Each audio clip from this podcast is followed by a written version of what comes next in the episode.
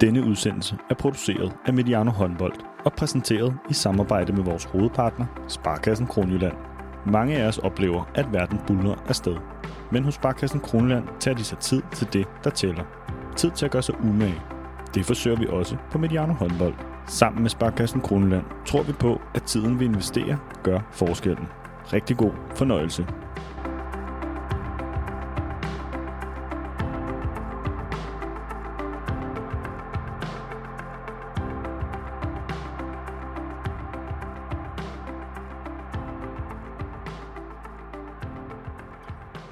Velkommen til Mediano Håndbold. Jeg hedder Thomas Ladegaard og er vært her på kanalen. Jeg glæder mig i denne tid. Julen kommer, og med december kommer vi håndboldelskers store julekalender tilbage. En stor slutrunde, denne gang et VM på hjemmebane. Og en af de yderligere glæder ved de store slutrunder, det er at have et managerhold på holdet.dk.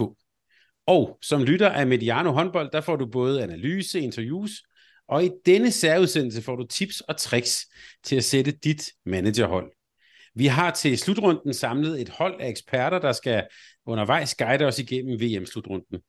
Og i denne udsendelse, der har vi spidset holdet til, når vi nu skal guide dig til et succesrigt managerhold ved VM 2023.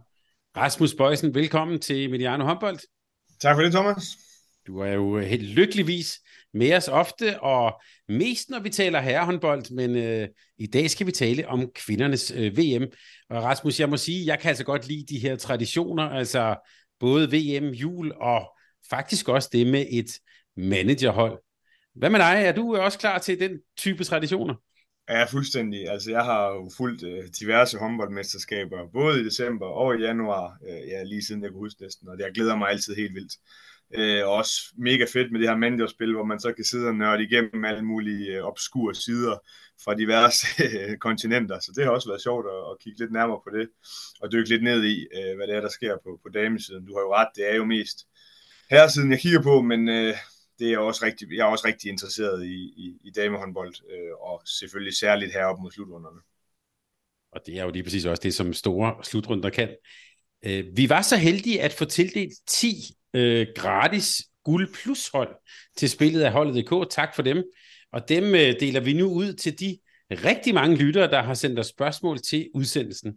Vi har udvalgt nogle af de spørgsmål, og vi har også givet vinderne direkte besked, og de har fået den kode, som de skal bruge til at aktivere deres guldhold. Så jeg vil bare sige til alle jer lyttere, kæmpe tak for jeres engagement og de mange gode spørgsmål. De spørgsmål drysser vi simpelthen ud over hele udsendelsen. Og Rasmus, jeg tænker egentlig, at vi måske godt kunne varme lidt op med et spørgsmål fra Andreas Kasbjerg, der, som egentlig faktisk er todelt. Så nu, nu læser jeg lige op, hvad Andreas øh, har, har skrevet til os. Alle vil høre om skytterne fra Paraguay og Grønland med alle billetterne. Men historien har også vist, at det ofte kan betale sig at have profiler fra højt scorende hold, også selvom de kun spiller en enkelt halvleg. Derfor, Rasmus, er der nogen, man absolut bør have på holdet hele spillet. Og jeg ser egentlig Andreas' spørgsmål som todelt. Så Rasmus, først skal vi lige høre om skytterne fra Paraguay og Grønland, og så bagefter kan vi måske høre om, hvem man absolut skal have på holdet. Ja, ja, men der er jo så mange skytter for de to hold. Øh, Paraguay har vi selvfølgelig været med at kigge lidt på. Øh, Maria Fernandes virker som hende, der har billetterne hos dem, en venstreback til 4 millioner. Øh, men ja, vi går jo igennem alle holdene lidt senere, så det kommer vi måske også lidt mere ind på. Øh, Grønland, jamen der er der jo, i og med det en del af rigsfællesskabet, så kender man jo også lidt spillere der. Der er en del af spillere i Danmark. Ivar Lobiero, som spiller noget øh, anden division op i øh, NSK Kronerup jamen hun blev MVP ved de nordamerikanske og karibiske mesterskaber, så det kan jo være, at man skal holde lidt øje med hende. Og så til den anden del af Andreas' gode spørgsmål. Hvem bør man absolut have på holdet? Jamen det der med at have øh, nogle af spillerne hele spillet igennem, det tror jeg også, vi kommer ind på lidt senere. Det tror jeg egentlig ikke, at der er nogen, man skal have. Der er lidt i forhold til rundeopdelingerne. Der er også lidt i forhold til, øh, hvem de forskellige hold øh, møder, men jeg er jo ret enig med ham i, at det er jo ikke nødvendigvis sådan, at fordi man kun spiller en halvleg mod nogle af de her ikke så profilerede hold, så kan det faktisk være rigeligt til at skrabe en masse point sammen. Så øh, der vil mit svar nok være nej, der er ikke nogen, man øh, død og pine skal have på øh, hele spillet igennem. Der handler det om at kigge på de forskellige runder, på de forskellige modstandere og de, på de forskellige spillere, og så selvfølgelig følge rigtig meget med i, hvad det er, der rører sig i forhold til, hvem der skal spares og hvor der skal roteres. Det vender vi stærkt tilbage til, men uh, tak til det gode spørgsmål for, fra Andreas. Turneringen starter jo onsdag den 29. november med kampe mellem Brasilien og Ukraine og Sydkorea mod Østrig. Og det er jo så en turnering i det forholdsvis nye format med hele 32 hold. Og, og Rasmus, sådan generelt de der, øh, sådan dine tanker om det her format med de 32 hold, som vi jo også kender på, for herresiden, og måske kan man også sige de her måske lidt ujævne matchups, der er i starten af turneringen. Hvad er dine tanker om det? Øh, jamen det har vi jo også været lidt inde på tidligere med herrenes. Øh, jeg synes egentlig, det er lidt øh, ærgerligt. En ting er, at det bliver udvidet til 32 hold. Det kunne man måske egentlig leve med, hvis det var sådan, at, at strukturen var lidt anderledes. Men jeg synes godt nok, at der bliver mange ligegyldige kampe. Det bliver en lang, øh, et langt sejt træk øh, frem mod at nå et, en knockout-fase. Så jeg havde nok foretrukket, at der var øh, grupper af fire, hvor to gik videre, og så direkte i knockout, som det tidligere har været. Og så kan man sige, at den helt store forskel, som jeg ser det også på, på herrenes slutrunder, på damernes slutrunder, det er, at alt er og respekt for, for damerne, så er øh, bredden i, øh, i verdenshåndbolden øh, på herresiden, jamen den er lidt bedre, end den er på, på damesiden, så derfor ser vi også, at nu, når man går fra 24 til 32 hold på damesiden, jamen så er der bare øh, nogle hold, der ikke har øh, niveauet til at være med. Det er der også på herresiden, der er bare flere her.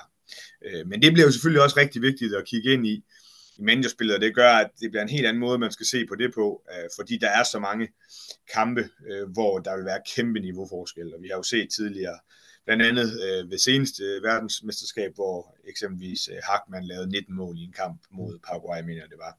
Så jeg har i hvert fald holdt øje med og noteret på min, min kære blog, at når der er hold, der møder Kazakhstan, Grønland, Paraguay, Kongo, Iran, Chile, Kina, øh, Argentina og ja, måske også Island, Senegal og Kamerun, som vi kommer ind på lidt senere, jamen, så skal man være opmærksom, både i forhold til rotation, men også i forhold til, at der kan være spillere, der kommer til at lave rigtig mange mål. Så der, der vil være, være kampe, hvor der er kæmpe store forskelle niveaumæssigt, og en ting er jo, hvad man kan sige, at hvad det betyder et managerspil, men noget andet er jo selvfølgelig også, hvad det betyder for, for håndboldsporten. Jeg kan jo selvfølgelig godt lide, at man prøver at udvide øh, håndboldsporten øh, og udbrede den til, til, til andre øh, kontinenter. Øh, det er selvfølgelig vigtigt, og vi har jo selvfølgelig også set med nogle lande, hvad det kan betyde for dem. Altså det, det bedste eksempel er vel sagtens Brasilien på damesiden, som er gået, som gik fra at få store klø i nogle af kampene til reelt, eller til at blive verdensmester. Så, så det kan jo, den, den del kan jo noget, men jeg tror bare, at,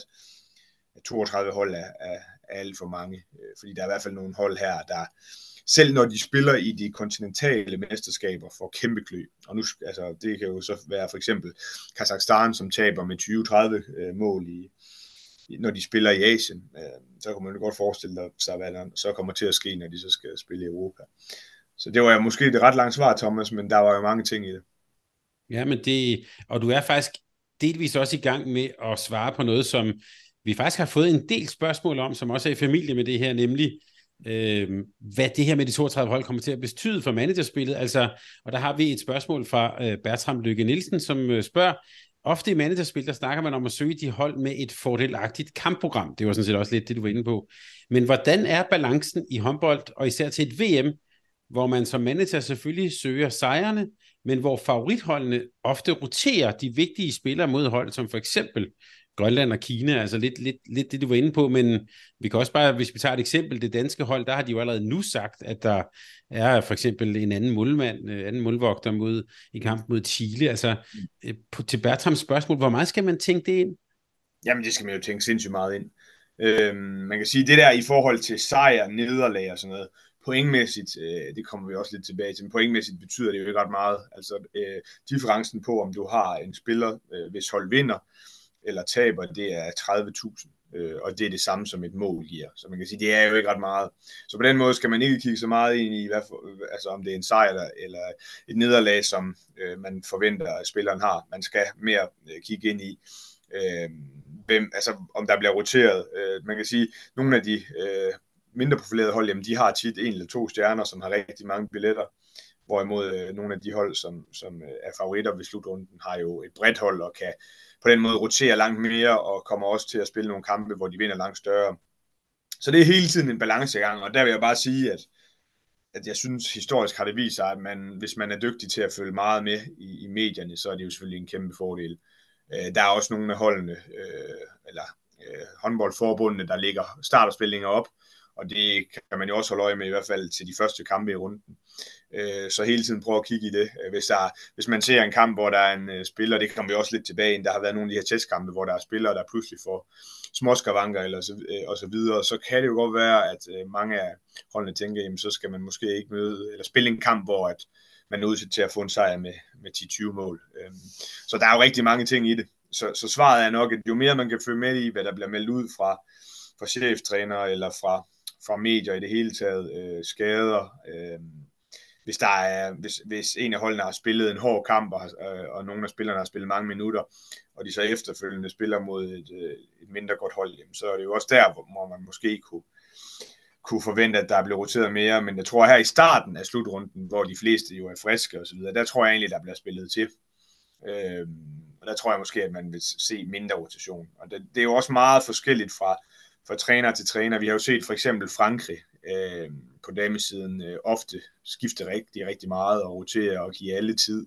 Hvis vi ser på herresiden, så kan man se med Danmark, hvor at, der har vi jo i rigtig mange kampe løbet over modstanderne, men det er stadig meget de samme, der spiller 40, 40 45, 50 minutter. Så det er jo også meget en smagsag fra, fra trænerne, hvad de gerne vil, om de virkelig gerne vil have spillet holdet ind, så den startsyver, man, eller måske de 10 første spillere, man forventer skal bære et hold igennem, de spiller rigtig meget, og omvendt er der nogen, der tænker meget i øh, at spare ressourcer. Så, øh, så der, er, der er egentlig mange ting i det, øh, som man, man skal prøve at holde øje med. Og der er faktisk et ret, op, et ret oplagt opfølgende spørgsmål til det, øh, for jeg synes efterhånden, der gælder den regel, og det siger jeg, brændt barn skyr ilden, at man simpelthen skal undgå franskmænd. Altså, der er øh, meget rotation og traditionelt mange målscorer. Jeg har øh, jo, som du ved, jo også optaget sådan en, en, en serie om øh, VM-historien, og det er jo, når man kigger på sådan øh, topscorerlister og sådan noget, også historisk, der er jo nærmest aldrig en franskmand. Altså, så, så øh, ud fra det, og ud fra det også det Bertram taler om her, hmm. gælder der, at det er reglen, altså de kommer jo langt, det tror jeg også, de gør, men man skal ikke have dem på sit managerhold.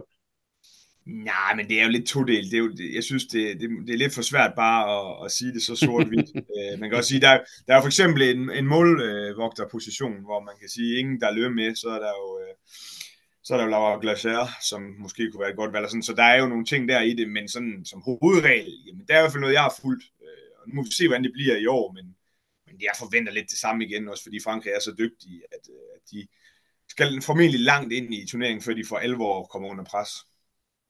Rasmus, lad os, du har været lidt inde på det, men lad os måske bare lige give et overblik for dem, der ikke helt har prøvet holdet DK øh, endnu. Så giver vi lige et overblik over sådan ramme. Rammen er, at man får simpelthen foræret af spillet 50 millioner kroner, og for det skal man købe et VM håndboldhold. Man skal have andre ord finde de spillere, der klarer sig godt på de hold, der også klarer sig godt. Og præstationerne på banen veksles til spillervækst, og det måles ud i kroner på dit hold. Et mål giver for eksempel 30.000 kroner, og der er bonus ved 5 eller 10 mål. En assist giver 10.000 kroner, og der er også bonus, hvis man er over 5 assist i en kamp. Gule kort, udvisninger, rødt blåt kort, det koster en del. Der er også point, eller kan vi sige, penge ved, ved en vunden kamp, men som Rasmus var inde på, er det ikke måske det, der øh, ændrer det hele. Redninger fra en målmand, det tæller som mål fra markspillerne. Og i løbet af spillet, så vil vi jo så anbefale, og det kan man, men i hele taget anbefale, at man jo foretager udskiftninger undervejs. Det koster penge på din, øh, på, på din konto, eller man kan sige, øh, det koster øh, øh, point. Og det med point og, ja, man kan sige, satsninger på, hvad man skal kigge på, ja, der har vi fået sådan et godt og ganske fint, grundigt teknisk spørgsmål fra en Jonas Stubager. Og Jonas han spørger, øh, og har observeret godt set, at værdien af assist er sænket i forhold til tidligere. For eksempel giver fem mål og ingen assist det samme som to mål og 10 assist. Og så spørger han sådan meget specifikt, om det gør en spiller som for eksempel norske øh, og Oftedal, om det gør hende mere uinteressant. Øh, og han spørger jo også, om det er en konsekvens af, at det kan være meget forskelligt, hvad der tæller med som assist i de forskellige kampe. Så vidt jeg husker, har et begået straffekast på en stregspiller for eksempel også øh, talt som en assist. Men med andre ord, assist betyder mindre. Øh, Rasmus, hvad, hvad, hvad skal vi sige til, til Jonas her?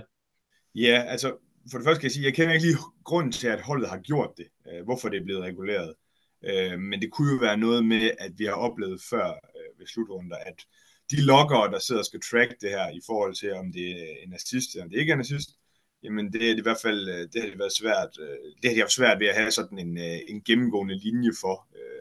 Og det kan man måske også godt forstå, fordi det er jo rimelig komplekst, hvornår det er en assist eller ej. Så det vil, det vil, være, det vil være helt sikkert være nogle typer, man sådan kan kigge i. Er det, giver det så mening at have dem, fordi de har lagt sig op på et assistspil? Men jeg vil sige, det har jo på en eller anden måde har det jo altid været sådan lidt, at man skal jo gå efter dem, der scorer mål. Det har, stadig, det har stadig været det, der er vigtigt øh, i spillet. Øh, og så er det klart, nu bliver det så måske endnu mere vigtigt, men der ligger stadig selvfølgelig nogle, nogle forskellige bonusser, alt afhængig af, hvor mange assists og sådan noget, man laver i forhold til fem giver noget ekstra og sådan. Øh, men der vil, der vil være spillere, øh, man kan sige Oftedal eksempelvis, som, som, er, som er både meget omkring det, hvor at, øh, hendes pris måske gør, at så kan man øh, finde en, der er lidt mere en målscore-type, end, end hun er. Øh, ja. Ja, så en, der bare plukker den afsted, det er godt. Og et sted, hvor man også, om man så må sige, kan plukke den afsted, det er jo på straffekasten, og mål tæller en del, så betyder straffekast naturligvis også en del, og vores gode lytter, øh, Stefan Kirkedal, han anvendte på Twitter den mest fantastiske gif, og bare bad os om, straffekastskytter for hvert land. Giv mig dem. Så ja. Rasmus, øh, du behøver ikke at læse dem alle sammen op, men jeg tænker mere, og, det kunne måske være også med et bredt spørgsmål, når man skal finde frem til den type oplysninger, eller også, som du var inde mm. på før, øh, skader, folk, der bliver øh, sparet lidt og sådan noget. Ja, hvordan mm. finder man frem til det? Ja, øh, det er jo selvfølgelig rigtig vigtigt i forhold til at straffekastskytter. Man kan sige, at den måde, jeg gør det på, øh, det er egentlig at følge øh, en rigtig masse forskellige øh, hjemmesider. Øh, oftest, øh, der har også været en masse testkampe nu her, det er jo rigtig vigtigt at kigge på dem i forhold til, hvordan, hvordan de forskellige spillere kommer ind, øh, sådan indflyvningshøjden til en slutrunde. Det, det føler jeg er rigtig, rigtig vigtigt. Så derfor har der jo blevet spillet nogle testkampe nu her. Dem kan man gå ind på forskellige hjemmesider og finde, øh, trække noget statistik ud af det. Øh, man kan sige, øh, det er jo lidt øh, et nåleøje tit i håndboldsporten, hvor det ikke er det, vi er allerbedst til. Men man kan trods alt finde en hel del ved at gå ind på håndboldforbundenes hjemmesider, eventuelt nogle lokale medier, der har lavet noget på det. Der kan også være nogle af, af holdene eller forbundene, som ligger, det var jeg inde på lidt før også, ligger noget statistik op, eller ligger startopstillinger op. Skader, det er jo også sådan noget med, nu kan vi for eksempel tage jeg sad og kiggede lidt på X, det, det der tidligere hed Twitter, lige inden vi gik på her, hvor jeg kunne se, at, at Argentinas øh, største stjerne, Elke Karsten, øh, hun er blevet småskadet i en testkamp, og er meget, eller småskadet er det ikke nødvendigvis, hun, hun er i hvert fald meget tvivlsom til slutrunden. Så det er jo sådan nogle ting, hvor man kan bruge de forskellige medier til at finde frem til det. Øh, og der er ikke noget quick fix i forhold til det. Det handler om at følge med rigtig mange forskellige steder. Øh, og det har jeg jo selvfølgelig gjort, og man kan sige, der, der, er stadig nogle, der er stadig en del hold, hvor jeg i hvert fald er i tvivl om, hvem der er straffekastskytte, også i forhold til, øh, i forhold til skader og sådan nogle ting. Øh, og der er nogen, der har brændt lidt, øh, lidt voldsomt meget i testkampene, får de så lov til at fortsætte og sådan.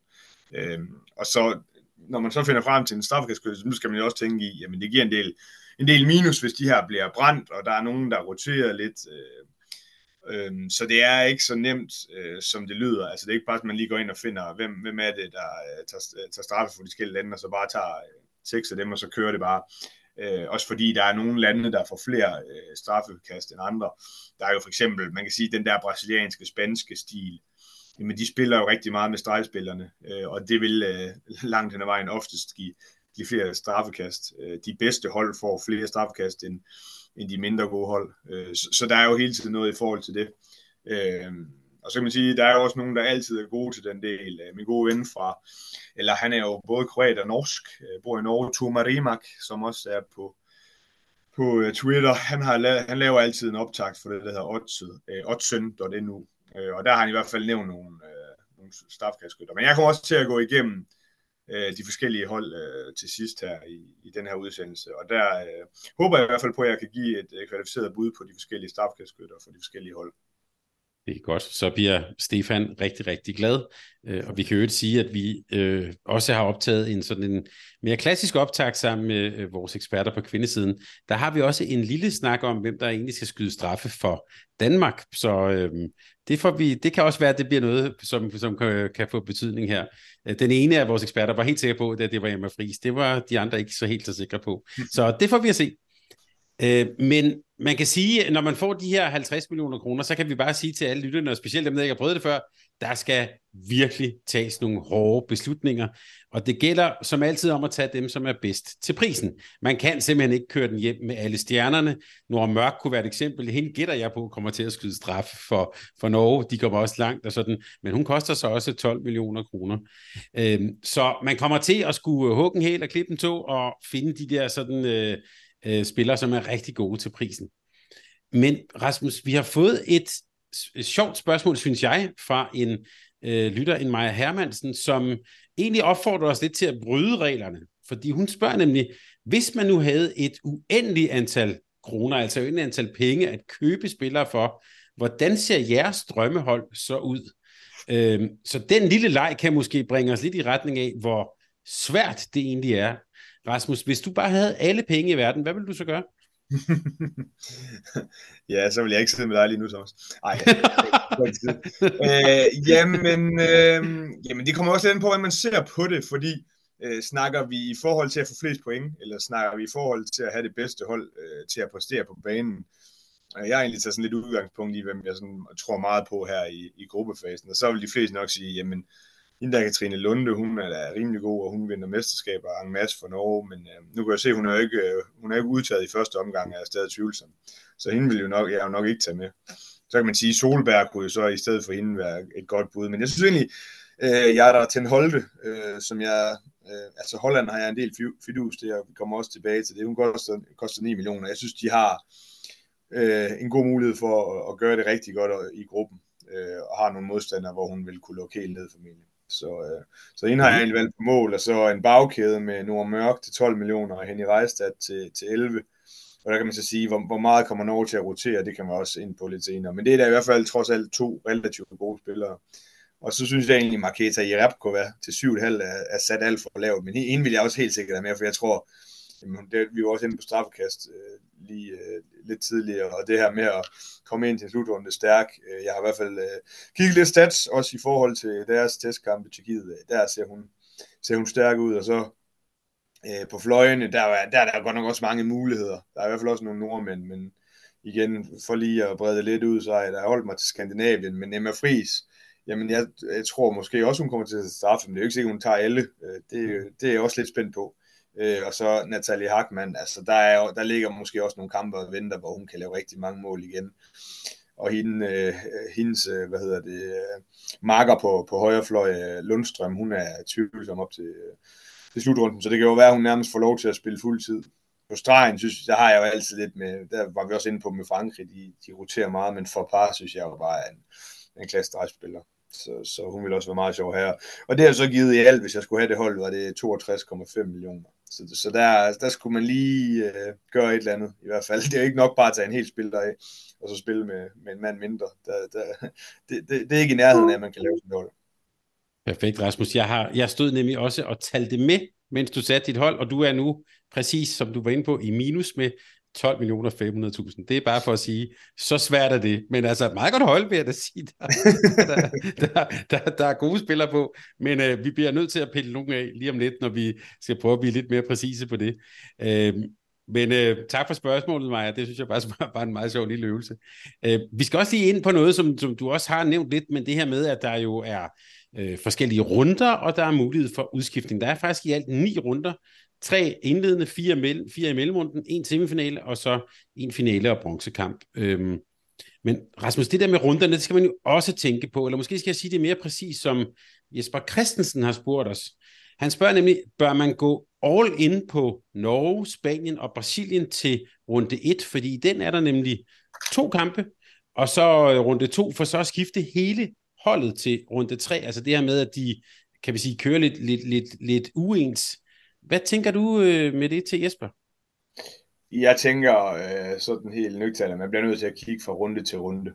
Øh, udskiftninger, altså der er jo kun 0,5% i transfergebyr, hvor det i mange andre spil inde på holdet, der er det jo 1%. Så det kan ikke betale sig ikke at skifte, hvis det, også i og med, at det, det er jo det, vi snakker om før, at der er nogle hold med, som ikke har øh, ret meget klasse, og så formoder jeg, at der er nogen, hvor at, øh, altså, man skal prøve at se, om man kan ramme nogle af de, af de spillere, som kan lave plus 10 mål, og så er de der 0,5% i transfergebyr, det er peanuts. Så det skal man helt sikkert kigge på. Øhm, kan man sige, runde 1, jamen øh, der er det jo helt rigtigt, at der er otte hold, øh, i og med den måde, det er sat sammen på, at, der er, at de otte hold, der de spiller om onsdagen og allerede om fredagen igen, øh, jamen så, så vil der jo være otte hold i første runde, øh, som spiller to gange, og det er jo lidt en game changer på en eller anden måde. Altså det er jo en kæmpe fordel at have spillere fra, fra holdene, hvor de spiller to øh, kampe, og der kan man sige Brasilien, øh, Ukraine, Sydkorea, Østrig, Spanien, Kazakhstan, Norge øh, og Grønland, de spiller alle to gange. Og man kan sige, øh, Norge, øh, det kommer ind på lidt senere med kampen, og hvordan det er sat op, øh, men Norge, Spanien og Brasilien ser i hvert fald have, have rigtig gode muligheder for at kværne øh, og vinde stort i de to kampe. Så er det sådan lidt med Sydkorea og Østrig. Øh, den, den tænker jeg, den er meget, meget lige, den kamp mellem dem. Øh, men men det, jeg vil sige, at der skal virkelig være en god grund til ikke at vælge spillere øh, for nogle af de lande, som der, der er lige nævnt her til, til runde 1. Og så skal man jo allerede i runde 2 øh, kigge på, skal der så skiftes ud. Og i runde 3 skal man jo så i hvert fald ikke have nogen af de spillere for de otte nationer, i og med, at de slet ikke er med i runde 3. Øh, så, så rundeopdelingen er, bliver sindssygt vigtig, tror jeg. Øh, også i forhold til at få en god start, så man kan øh, Øh, altså så et, ens hold bliver mere værd, og så kan man også hente nogle bedre spillere end sine modstandere, øh, hvis man får en god start længere hen i spillet. Øh, så jeg kommer helt, tid, helt sikkert til at, at kigge meget på, øh, hvem det er, der spiller to kampe. Og når det så er sagt, så er der jo selvfølgelig øh, mulighed for, at nogle af de her hold, øh, vi tager Norge, øh, med det øh, kampprogram, de har, så er det sagtens være, at de vil rotere lidt. Men jeg er også inde på det lidt før, det er svært at sige, fordi at det er så tidlig turnering, så hvor meget giver det reelt øh, at lade nogen stå over? Så skal det næsten være, hvis de er, hvis de er halvskadede eller et eller andet. Øh, så det bliver ret spændende, og, og jeg tror, det bliver mega vigtigt for spillet, hvordan og hvorledes det er, og hvordan de her otte hold går ind i kampene i forhold til at, at, at skifte. Og, og, øh, så, så det er i hvert fald noget, jeg kigger meget på. Og kan man sige, så også godt spottet af Jesper Christensen, det er jo sådan set også præcis det din pointe. Øh, og alt det her har selvfølgelig også noget med strategi at gøre. Øh, og jeg har valgt et spørgsmål fra en Katrine Bunde Bakkensen, og jeg har næsten valgt hende simpelthen bare på grund af navnet. Det lyder jo simpelthen som en norsk landsholdsspiller, ikke Katrine Bunde Bakkensen? Men, men, men hun har jo spurgt, og du har været lidt inde på det selvfølgelig, men kommer du til at gå efter, hvem der går langt, eller hvem der er bedst i de forskellige runder? Og der er dit klare svar jo, kigge på runderne. Ja, det er det. Men det afhænger selvfølgelig også lidt af, det har vi også været inde på tidligere, når vi har lavet de her Mandio specials. Hvad, hvad er det, du spiller? Fordi jeg ved jo også, jeg kender øh, nogle af mine venner og bekendte og sådan noget, jamen så laver de en lukket gruppe, hvor de ikke har nogen udskiftninger, og så synes de, det er sjovt og sådan noget. Og der er det jo selvfølgelig, så skal man ud i nogle helt andre øh, spillere, hvor man øh, kan gå ind og se, jamen de her spillere, de spiller på hold, hvor de går langt. Øh, så hvis det er den måde, man spiller på, jamen, så skal man jo så skal man kigge lidt mere på, hvad for en spiller, der går langt, men har man, guld, altså har man frie udskiftninger øh, øh, og er med i, øh, i præmiekonkurrencen, øh, jamen så vil jeg helt sikkert sige, kig på hver eneste runde, kig på hver eneste mulighed for, for at skifte i forhold til spillere, og hvem det er, man tror på, frem for at kigge på, hvem der når langt. Så kan man sige, lidt senere i spillet kan det godt give mening at det afhænger også lidt af, hvor meget man skal ud og satse, og hvem man kæmper imod. Er det en pulje, man går efter noget? Er det det hele, man kan nå nogle ting? Øh, så kan det godt give mening at prøve at holde lidt flere spillere, øh, så man undgår de her transfergebyrer. Men der er bare ikke ret mange øh, transfergebyrer i det. Altså en spiller skal ikke levere ret meget for at, at tjene det ind øh, i forhold til den spiller, man havde i forvejen. Så. Og der kan vi så sige til Katrine, og tak for det gode spørgsmål, du har nu fået et guld plushold, så du kan i hvert fald skifte ud, så har du også øh, fået den fra Rasmus. Øh, Rasmus, jeg har også et, et spørgsmål til med dig fra en, en lytter, ja, han er faktisk også vært på det her program, nemlig en Thomas Ladegaard, øh, som jo simpelthen er øh, lidt i krise over, at han ikke kan vælge Jovanka Radicevic. Ja. Øh, så derfor så spørger han, øh, hvis det rent faktisk er sådan, og det er det for mit vedkommende, at man kan vælge en spiller, som jeg har været træner for, godt nok i en relativt kort periode, men der er faktisk en spiller her, som jeg har været træner for. Bør man så tage vedkommende? det kommer an på, om man går efter at vinde, og det kommer an på, hvem man har trænet, vil jeg så sige. jeg kan sige, at hun er ikke, hun er ung og ikke særlig dyr fra Montenegro, men øh, ja. Ja, det, det, det, Anastasia, det bliver nok ikke den her gang, men, øh, men øh, en, en anden god gang. Det er i hvert fald spændende at se hende, om hun får spilletid. Det er Anastasia Marcenic, som er spiller for Montenegro, men er faktisk er opvokset i, i Danmark. Rasmus, lad os lige gå et, et, øh, et skridt videre og se måske på, man kan sige, favoritfeltet og måske også nogle mm. overraskelser. Vi kommer også til at kigge på grupperne, men øh, jeg har taget et spørgsmål med fra en Kasper Christensen. Det er hverken komikeren, og jeg tror heller ikke, det er ham fra Skjerner Ikast, som har sendt os et, en række gode spørgsmål, faktisk flere. Men han spørger øh, blandt andet imellem top 5 favoritterne, og her nævner han så Norge, Danmark, Frankrig, Holland, Sverige. Hvilket hold udefra set er så det hold, der har taktisk flest strenge at spille på?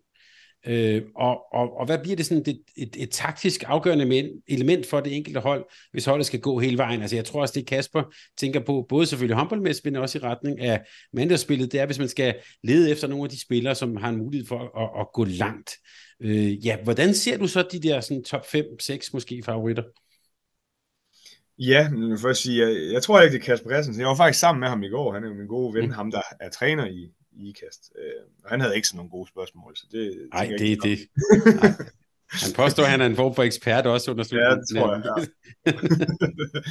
Nej, men, men øh, altså, det er jo et godt spørgsmål. Jeg, jeg synes jo egentlig, at, at der er en, en del spørgsmålstegn ud for, ud for de forskellige hold. Altså, hvis du tager Norge, så er den her Lunde-faktor, hvis hun ikke er med, hvad, hvad betyder det?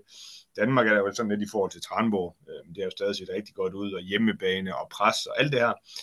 Øh, Frankrig, men Frankrig, det, det er jeg også lidt spændt på i forhold til, hvordan de kommer ind mentalt i slutrunden. Der, der vil de jo nok tænke lidt over, hvad der også sker til sommer, altså hvor der er OL på hjemmebane i Paris. Øh, der plejer de jo også at bygge lidt op til, men, men omvendt så der har de jo et fantastisk hold. Holland er måske et af de hold, jeg sådan for alvor har fidus til, kan vi også komme lidt tilbage til, men jeg synes bare, at øh, mange af deres spillere, jamen det, det, det ser rigtigt ud for dem øh, lige pludselig, øh, hvor de tidligere har, været, har bøvlet lidt med, med nogle forskellige skavanker og afbud og alt det her. Øh, så kan jeg også se, at Polman var ude og sige, at øh, det føles rigtigt igen, og nu, nu troede de på tingene og sådan noget. Øh, og Sverige slog jeg, så jeg mod Tyskland i testkampen. Det, det, det er sådan lidt mere øh, spændt på. Jeg synes jo egentlig, at de har, de har nogle individuelt gode spillere, øh, men om de er helt deroppe, det ved jeg egentlig ikke. Øh, hvem der har flest strenge at spille på dem. Jeg plejer, altså jeg vil sige, Frankrig, Frankrigs defensiv, der synes jeg bare, der er mange strenge øh, at spille på. Øh, det behøver ikke nødvendigvis være godt, men de kan i hvert fald øh, variere øh, på en måde, som jeg ikke måske synes, at, at så mange af de andre hold øh, kan. Øh, Norge har selvfølgelig også den her 5-1, og, øh, men jeg synes, at de, de fem hold, der bliver nævnt her, de, er jo alle, de kan jo alle sammen noget forskelligt, og, og er meget, meget dygtige hold. Øh, det vil jeg sige. Det er også lidt i forhold til, hvordan, hvordan, øh, hvordan øh, hvad hedder det, strukturen er bygget op, og hvem der møder hvem lidt længere henne og sådan noget. Det bliver selvfølgelig meget afgørende. Der er jo traditionelt, apropos nogle af favoritholdene, øh, mange i spillet, som har tager danskere på holdet, både mm. fordi de selvfølgelig er dygtige, men også måske ud fra sådan en vis national patriotisme. Hvad, hvad tænker du sådan om danskervinklen?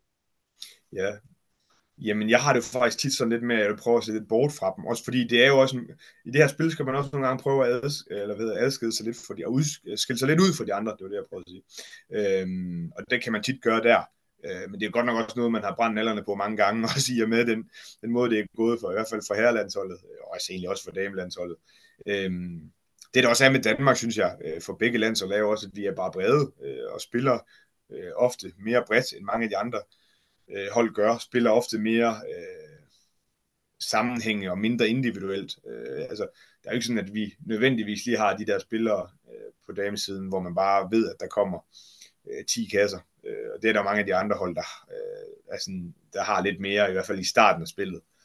Øh, jeg tænker jo, at der er mange spændende spillere på det danske hold. Man kan sige, lige i forhold til runde 1, øh, der er jeg næsten egentlig glad for, at, at der er det blevet lidt nemmere i forhold til, at det er meget de her otte nationer, eller reelt set nærmest kun fire nationer, jeg sådan kigger ind i øh, og overvejer at vælge fra. Øh, men på længere sigt, øh, og det er jo også fint, fordi så får man også lidt mere Danmark at se i forhold til, hvordan er det, at øh, kortene skal blandes. Hvem er det, der kommer ind i slutrunden og rammer den fra start? Hvordan reagerer man på hjemmebane, når det pres, der selvfølgelig er med? Øh, det kan jo også lige pludselig, og formentlig og forhåbentlig også blive en kæmpe fordel at have den hjemmebane. Det har i hvert fald øh, tidligere vist sig, at slutrunden på hjemmebane, jamen det er ikke så skidt, når man er Danmark. Øh, så, så, så, så jeg er lidt spændt på, men jeg kan godt forstå, at der er mange, der vælger, man vælger også tit med, med hjertet, og synes, det er fedt at have nogle danske spillere. Øh, øh, men det er, altså, jeg synes også, det er vigtigt at pointere det her også, øh, ikke lige så meget kun med Danmark, men det der med, at man også er bevidst om øh, længere hen i spillet, øh, hvordan det går, og hvad er det, man skal satse på. Altså hvis man hænger lidt efter, enten i den gruppe, man spiller, i, eller i, i det samlede, jamen, så kunne det godt være, at man skulle prøve at satse lidt. Og der er det måske ikke lige Danmark øh, og de danske spillere, man sådan skiller sig ud med.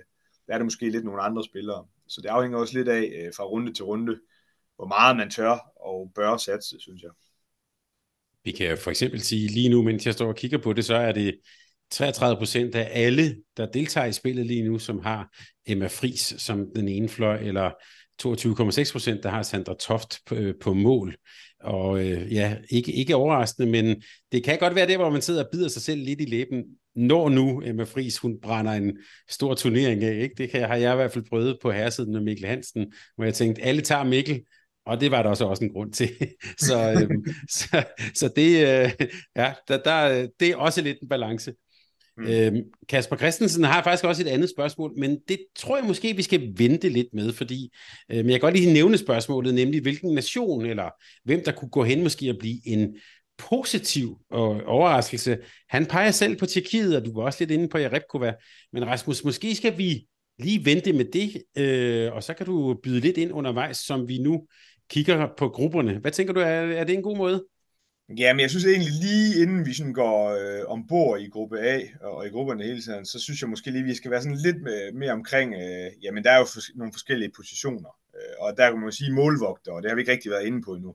Altså der, der tror jeg, de kan blive meget vigtige i spillet. Altså det er jo det her med, at der er mange af de øh, dårlige mandskaber med ved den her slutrunde, og derfor vil der være kampe med, med øh, under øh, 20, under 15 måske fra, fra nogle holdene, og der kan man sige, at hvis man rammer nogle af dem, hvor det er under 15 for eksempel, og det, det er jo ikke, det lyder vildt, men det er ikke sådan fuldstændig urealistisk, det kommer, jamen, så er der 150.000 i bonus, plus 10.000 per redning og, og 30.000 per strafredning. Altså det kan hurtigt blive rigtig mange point.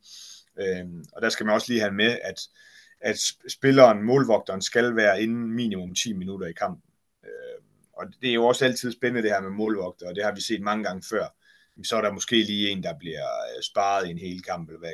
Det gør bare ondt, og det, det kan blive sindssygt vigtigt i spillet, hvor man lige måske kan ramme en anden målmand, som får lov til at stå en hel kamp mod Kazakhstan, eller hvad ved jeg. Øhm, og lidt i forlængelse af det er også det her med anførvalg. Det har vi heller ikke rigtig været inde på endnu. Altså der kan man sige, at målvogter, de kan altså øh, oftest øh, overvejes endnu mere ved, ved, ved et VM end ved et EM. Fordi de her kampe, de, de er der, hvor man kan vinde stort. Og der er selvfølgelig også rigtig mange, der kigger på straffekastskytte, øh, fordi det giver en vis sikker, sikkerhed, hvis man ved, at man har en, en straffekastskytte, som, som nærmest får lov til at skyde hver gang.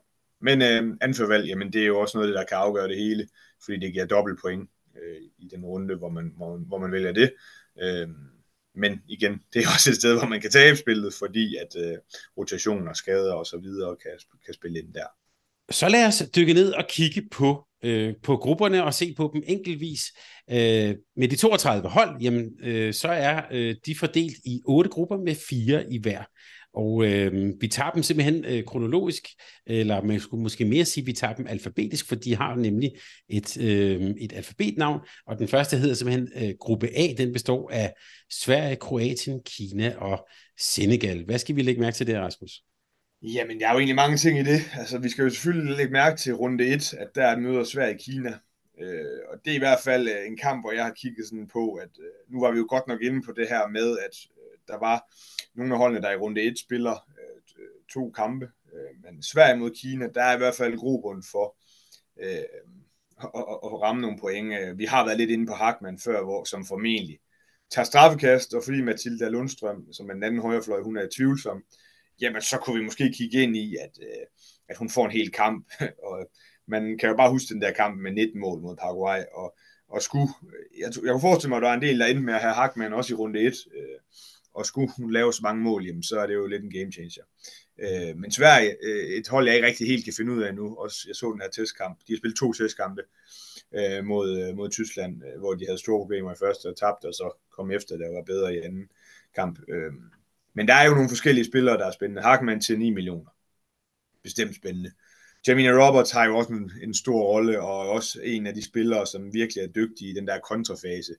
Øh, og der kan man sige mod Kina, ja, igen, der er der også mulighed for at, at få lov til at løbe noget kontra. Øh, så i målet, der synes jeg også, de er rigtig brede og har, har mange dygtige øh, keeper, eller tre af slagsen. Jeg kunne forestille mig, at trods alt, at Bunsen i hvert fald starter som førstevalget, øh, og starter vel, vel sagtens ind mod Kina. Og 8 millioner er selvfølgelig sådan lidt i, i den dyre ende også der. Øh, det er jo de tre spillere, der er nævnt nu, det er jo lidt dyrere spillere, øh, men også nogen, hvor man ved, hvad man får. Øh, så det er egentlig de tre, jeg sådan ligesom i starten her tænker øh, fra, fra Sverige, der er, der er allermest spændende. Lind, Lind Blom er jo også en dygtig stregspiller, og, og, men der er de også godt pakket, eller pakket ind, og hun, er også, øh, hun har også bøvle lidt med en småskade nu her, så det gør mig også lidt bange for at hoppe ombord øh, i hende der. Ja, hvis vi lige skal forbi Kina, som er Sveriges øh, modstander, jamen så har, vil jeg sige, det er jo så en af de hold, hvor man øh, har lidt svært ved at finde alt for meget øh, på dem, men jeg har selvfølgelig kigget lidt i de asiatiske mesterskaber, og, og der øh, har jeg fundet hende Jiang Kun Lin, som også er deres dyreste spiller med fem. Øh, det virker til, at det er hende, der har, øh, der virkelig har billetterne og sådan. Men, men det, der er lidt specielt ved Kina, det er så også, det virker også til, at de skifter straffekastskytte. Der, da de møder Iran og slår dem ved de asiatiske mesterskaber, der har de fem forskellige straffekastskytter, på trods af, at der kun er en af dem, der brænder. Så jeg ved ikke, om det er også lagt ind, at de, øh, de alle sammen lige skal have lov til at score et mål.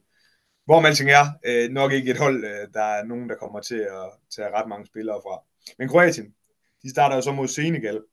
Øh, jamen, Kroatien, det er jo også et lidt, lidt nyt hold. Øh, de plejer jo at være meget gode i Danmark, men, øh, men der er jo mange af de profiler, der efterhånden er væk.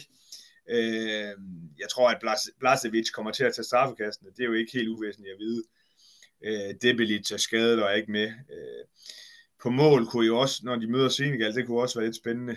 Kapitanovic tror jeg nok er første valg, koster 6 millioner, men, men de har også bare et godt anvalg i, i Pijevic. Så øhm, der er ikke lige sådan nogen fra Kroatien, der sådan for alvor øh, frister mig. Øh, og det er på trods af, at de så møder Senegal. Øh, men Senegal er bare ikke sådan lige til at tage fejl af. Øh, de har jo nationaliseret en hel del spillere, og har mange spillere fra den franske liga. Nion Blas, som rigtig mange kender jo, øh, for at have vundet diverse mesterskaber med Frankrig, men, øh, og kommer fra Elfenbenskysten. Men der har vi jo bare nogle, nogle regler i vores kære håndboldsport, der gør, at øh, nu er det tre år siden, hun har spillet en, øh, en gældende landskamp for Frankrig, så kan hun da lige hoppe ind i Senegals øh, hold. Og de har flere andre spillere, men hun, hun koster 3 millioner. Øh, jeg kan faktisk ikke kunne finde frem til, hvem der lige tager straffekast for dem. Øh, men det kunne jeg forestille mig måske, hun gjorde. Øh, og der er kun 0,1 procent af spillet, der har hende lige pt. Nu kan det jo godt være, at når vi snakker lidt om hende nu, at det, det tal måske stiger lidt. Men, øh, men hende holder jeg i hvert fald lige lidt øje med. Og, altså, Senegal, de har bare leveret ganske fint i deres testkampe nu her, så jeg tror ikke, jeg tror ikke at det er bare sådan, at, at Kroatien bare render over dem i første kamp. Nævn blad, præcis 3 millioner. Rasmus, lad os, øh, lad os hoppe til gruppe B, som består af Montenegro, Ungarn, Kamerun, og så kom så Paraguay. Det, det er så her, øh, ja, man kan sige, Ungarn ligner vel en ganske pæn favorit i den gruppe, men øh, ja, sæt nogle ord på de øh, fire hold. Ja, men det, det er jeg jo enig med dig i, øh, at Ungarn gør. Øh, nu spillede de også en, en testkamp mod Holland, hvor de faktisk vandt, øh, og hvor Kløjber, som jo er deres, deres største stjerne, øh, koster 10 millioner. Jamen, hun var faktisk syg og spillede ikke kampen. Hun skulle blive klar. Ja, Holland sparer sig også lidt spillere, øh, men, men alligevel var jeg lidt imponeret over det, fordi Ungarn, jamen det er jo, det er jo et hold, hvor vi har snakket rigtig meget om det her med, at de er rigtig, rigtig dygtige ved ungdomsslutrunderne, og hvornår kommer de, og der bliver jo satset øh, virkelig økonomisk vanvittigt meget i, i Ungarn, som jo også har en rigtig stærk liga, men, men på seniorplan, så jamen, det har været lige ved at næsten, men det har godt nok også været lidt, øh, de har været lidt langt fra på det seneste, synes jeg. Øh, Petra Varmos til 8 millioner er jo også et godt bud. Det er jo, det er jo nok meget hende og Kløjber, der kommer til at styre det offensivt, også i, i og med, at, øh, at Hafra er ude på mål. Øh, nu starter Ungarn mod Paraguay på mål, der er Sofie øh, Chimerichi, tror jeg, hun udtales til 6,5. Kunne jo også være noget. Øhm, så, så, men de har i hvert fald nogle spillere, og i og med, at de har den øh, gruppe, som de har, øh, hvor de kigger ind i, i tre kampe, som de formentlig kan vinde, øh, måske relativt klart endda, jamen så, øh, så er det i hvert fald et hold, jeg vil holde øje med til runde to, øh, også i forhold til, hvordan de kommer ind. Nu her Kløjber syg, men hvis hun kommer ind og bare brænder banen af, jamen så kunne det godt være, at man skulle overveje hende til, til gruppe 2, hvis man har råd til det. Deres modstander Paraguay, jamen der var vi lidt inde på før, øh, et meget dårligt hold. Øh, men hende er Maria Fernandes på venstre bak til 4 millioner. Hvis man øh, virkelig skal ud og satse, så kan det godt være, at hun kan lave øh, en 5-6 mål. Øh, men ellers er der ikke så meget at sige om det. Øh, der er jo i, i, i, øh, i Sydamerika, jamen der er det jo Brasilien. Og kan man sige, at Argentina kan jo godt spille håndbold, men, men er heller ikke et godt hold. Og så resten, de er jo, det er jo ikke ret godt. Øhm, så vi lader videre til, til Montenegro, som, som starter mod Kamerun. Montenegro er jo også et fuldstændig nyt hold. Du er også selv lidt inde på det her med Radicevic, der er stoppet. Øh, der er en del afbud også, øh, Ali Vodic og, og Javkovic, og, og der kører jo også lidt en sag med Rejsevic nu her, altså, som heller ikke er med. Så det er jo, øh, det er jo godt nok øh, lidt skidt. Man kan sige, Vitana Gribic, øh, som jeg måske tror tager straffe. Det har været sådan lidt svært at finde ud af, om det er hende eller Diana Mugusa på venstrefløj øh, fra Krajova, som, som også er, af en spiller, en opkommende spiller, sådan øh, Gribic selvfølgelig for Krim. Øh, jamen, øh, jeg vil sige, til 7,5 vil jeg ikke tage Gribic, men, men det kan sagtens være, at øh, i og med de spillere, der ikke er med, at hun så øh, bryder, bryder igennem. Øh, Bolatovic, øh, Nina Bolatovic selvfølgelig, øh, på højre fløj, øh, til 4,5 er også et godt bud, i og med at Radicevic ikke er med, og både hende og Mugusa i nogle af de her træningskampe op til, øh, men de har faktisk lavet en hel del mål. Øh, så så, så det, kunne, det kunne sagtens være noget. Igen, runde 1, der vil jeg ikke gå med dem, men øh, når de skal møde Paraguay, kunne det måske godt være noget øh, med to, de to fløjspillere, også fordi, at du bare frigør nogle midler, i og med, at de ikke koster ret meget. Øh, men nu møder de jo Cameroon, og Cameroon er heller ikke så dårlige, som man måske skulle tro. Det er jo også igen det her med, med tidligere franske kolonier. Øh, der er en del franske spillere, øh, eller i hvert fald spillere, som spiller til daglig i Frankrig, og de har, de har egentlig fået nogle hederlige nederlag nu her, øh, i nogle træningskampe, taber med 6 til Senegal, og taber med 6 til Sydkorea og Angola. Det er deres tre seneste kampe, dem taber, taber alle sammen med 6 mål. Øh, og, og det er jo ikke så skidt. Og igen, Montenegro er ikke, hvad de har været, så jeg tror måske godt, at de øh, langt hen ad vejen kan være med. Det, der tæller fra at, at gå med en for Kamerun, det er også, at hvis man kigger på deres kampe, de laver ikke ret mange mål. Øh, Cyril Ebanga nede fra Strasbourg til 5 millioner på venstre bak, jamen hun, øh, hun har det med at score øh, en del mål, øh, og tager også lidt strafkast, men ah, det er nok ikke lige nogen for Cameroon, jeg vil tage heller. Jeg synes også en, sådan, egentlig en ret, ret fin øh, oversigt over Montenegro. Det, øh, det er jo nogen, som altid har været sådan lidt en dark horse og har haft mange mm. goalgetters, måske lidt sværere ved den her slutrunde. Øh, rigtig god pointe. Og det bringer os så videre til øh, gruppe C, som består af Norge, Sydkorea, Grønland og Østrig, og som jo lægger ud med den her kamp mellem Norge og, øh, og, og Grønland. Hvad skal vi være opmærksom på der? Jamen her møder vi jo første gruppe med, med to, øh, hvad hedder det, to kampe i første runde. Så det er jo virkelig, nu skal man spidse ører, fordi det, det er jo her, det bliver rigtig spændende. Fordi kan man ramme nogle af de spillere for den her øh, gruppe, som, øh, som spiller meget i de her kampe, øh, så kan man jo hurtigt ramme nogen, der kan lave rigtig mange mål. Øhm, så hvis vi starter med Norge, jamen så tager vi det lige ved, altså deres, deres to kampe, øh, indledende kampe i Grønland og Østrig. Øh, det, det gør jo bare, at man kan sige, at der er i hvert fald grobund for at lave, jamen jeg kunne forestille mig, at de kommer til at ramme omkring, jeg siger bare, i, i hvert fald 70 mål til sammen i de her kampe. Så, så hvis man kan finde ud af, hvem det er, der scorer mange af dem, jamen så er man godt på vej. Øh, vi var lidt inde på det i starten, jamen Lunde, øh, er ikke med i første omgang i hvert fald. Bøvler stadig med den her skade. Silje Solberg er jo så blevet klar. Koster 9 millioner. Øh, men de har tre målmænd med indtil videre, så må vi prøve at se til kampen, øh, hvordan overledes det er. Og man kan sige, det vi også skal huske her, jamen det er jo, det er jo åbningsdagen, men, men Norge slutter jo, så det der med, at man, de spiller 2030, øh, så, så det der med sådan lige at kunne, kunne se inden, hvem det er, der starter inden, øh, det, det kan man ikke se, fordi havde man nu kunne vide, at det var Solberg, der skulle stå, øh, mod Grønland og, og fik sådan en kamp hele vejen igennem, jamen øh, så, så var det jo en rigtig god idé. Men, men nu bliver det jo den anden kamp i puljen, altså Sydkorea og Østrig, øh, der, spilles, øh, der spilles først. Øh, men altså, de har jo både, de har både Silje Solberg, men de har også Marit Davidsen og, og Olivia, øh, Olivia Lykke Nygaard med. Øh, så der er tre målvogtere, hvilket øh, gør det lidt mere tricky. Øh, det kunne godt være, at der var en af dem, Øh, og det kan også være, at det er begge to, altså fordi det er mod Grønland. Det kan også være, at man simpelthen siger, øh, at Solberg skal, skal spare til Østrig-kampen, og så får de lov til at få en halvleg hver. De har jo stået en hel del i træningskampen nu her. Så af den grund vil jeg nok træde lidt varsomt med, også fordi der kommer nogle andre gode bud på, på nogle målvogter, og man måske kan være lidt mere sikker på, på hvem det er, det, man går med. Øh, så vil jeg træde lidt varsomt med det, men øh, det kan også godt være, at, at der inden kampen bliver meldt ud, hvem er det, der skal stå i dag det. Så, så jeg, jeg tænker, at man skal prøve at følge lidt med i medierne, hvad den gode øh, for det er Heigejseren, han, han får udtalt. Øh, og det er jo lidt det samme med, med, med de andre spændende spillere, som Norge har. Altså Nora Mørk til 12 millioner.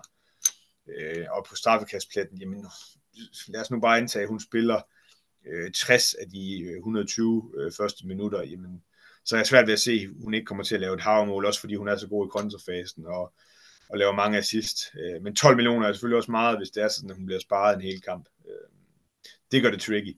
Øh, så igen, følge med i medierne der. Kender også selvfølgelig også alle sammen rejse der. Hun koster 11 millioner. Hende vil jeg sige, hende vil jeg ikke tage øh, her i starten.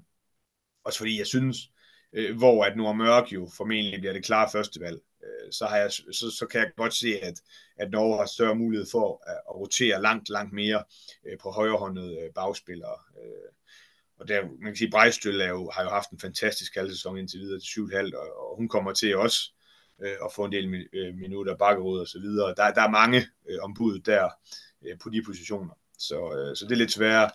Øh, og man kan sige, at i kampe mod Grønland og Østrig, så er det så også spørgsmålet, hvor meget de her øh, bagspillere egentlig får lov, øh, fordi jeg kunne også forestille mig, at der kommer en hel del første bølge kontra.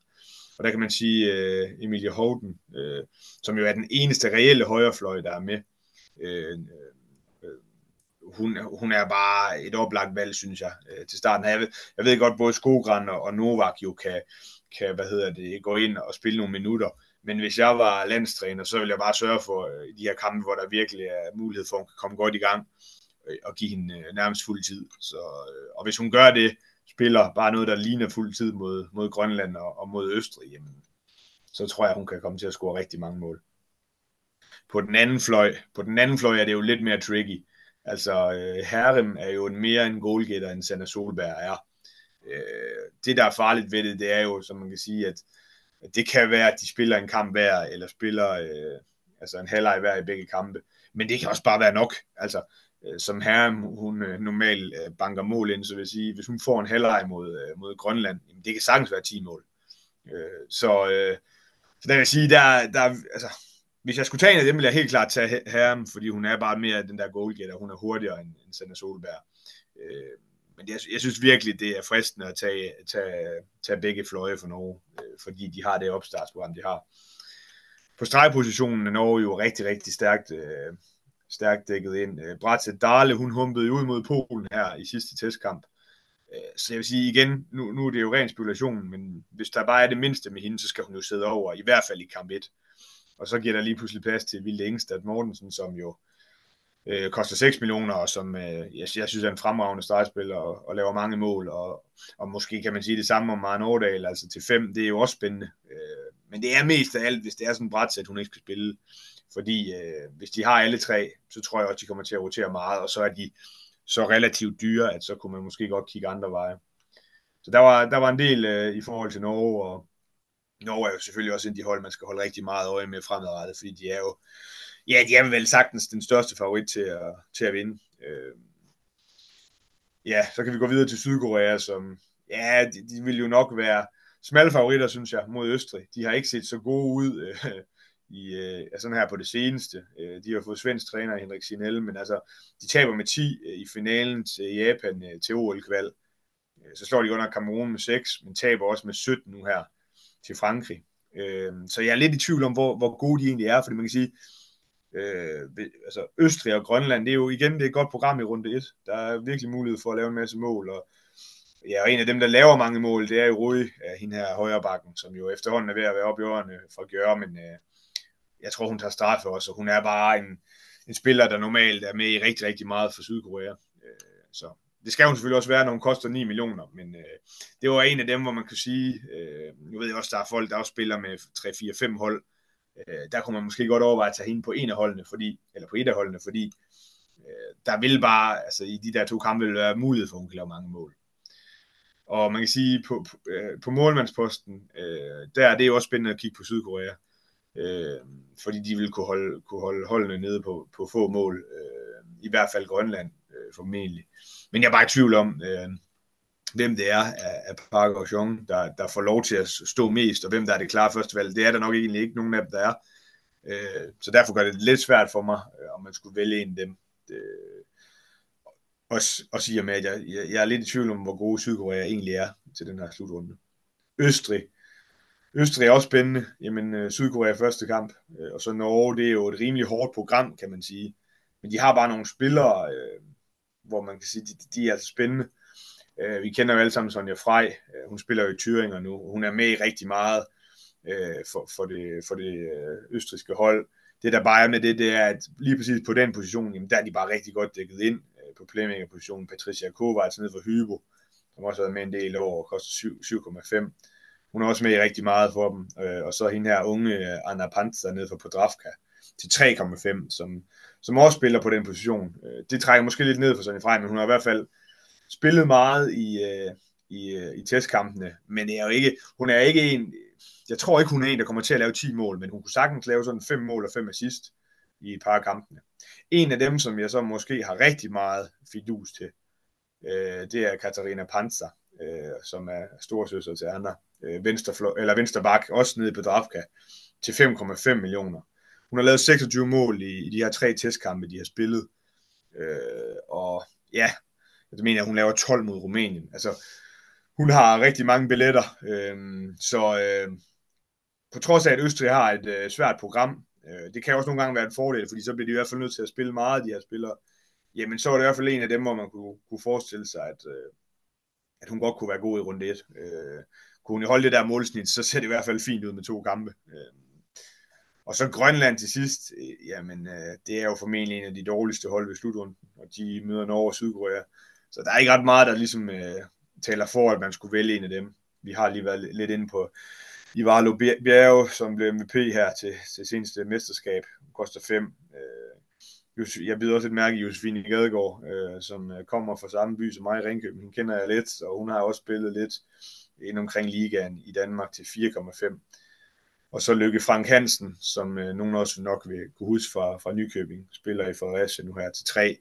Øh, ja, det er jo måske mest bare for at nævne et par spillere, fordi jeg tror godt nok, de får svært ved at lave de mål, øh, som der, der gør, at, at de vil være gode at vælge. Øh, også fordi de er kommet i en, i en ret svær pulje egentlig, øh, hvor man kan sige, at der er ikke nogen sådan decideret dårlige modstandere, de skal møde. Øh, så det bliver lidt mere spændende. Jeg håber, at de får en god oplevelse, øh, og så kan, kan få et par sejre i, i President's Cup i stedet for. Godt, det var, øh, det var gruppe C, øh, og lad os øh, alfabetisk gå frem mod øh, gruppe D. Det er der, hvor vi har øh, Frankrig, Slovenien, Angola og Island. Øh, ja, vi har været lidt omkring øh, franskmænd, og jeg havde jo den regel om, at dem skulle man aldrig tage på holdet.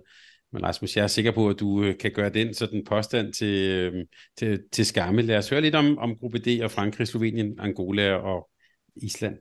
Ja, men Frankrig de starter ud mod Angola. Øh, jamen, jeg, jeg tror egentlig også, at øh, jeg fik sagt, at jeg synes jo også, det er lidt rigtigt det her med at rotere. Man kan sige, øh, man kunne forestille sig, at i kamp 1, der vil de måske rotere mindre, og der finder vi måske også lidt ud af, i hvert fald i starten, hvem det er, der skal satses på. Altså i og med, at der løber ikke er med, så synes jeg jo, at målmandsposten med Glossaire er, er spændende. Øh, måske også lidt længere hen i turneringen. Deres venstrefløj, eh, To Blanc, øh, eh, som koster 4,5, hun har faktisk lavet en del mål i, i deres testkampe, men det er også altid svært at, at vide, hvor meget man skal bruge det til, i og med, at, øh, at de har vundet så stort i nogle af de der kampe, og så bliver det bare meget kontra, og der er det jo selvfølgelig godt at være venstrefløj. Øh, så det er jeg stadig lidt i tvivl om, og så var vi inde på for par, men, men den pris, hun har, og, og, og, og den vilje, de normalt har til at rotere den, så, så vil jeg ikke rigtig kigge, øh, kigge Frankrigs vej.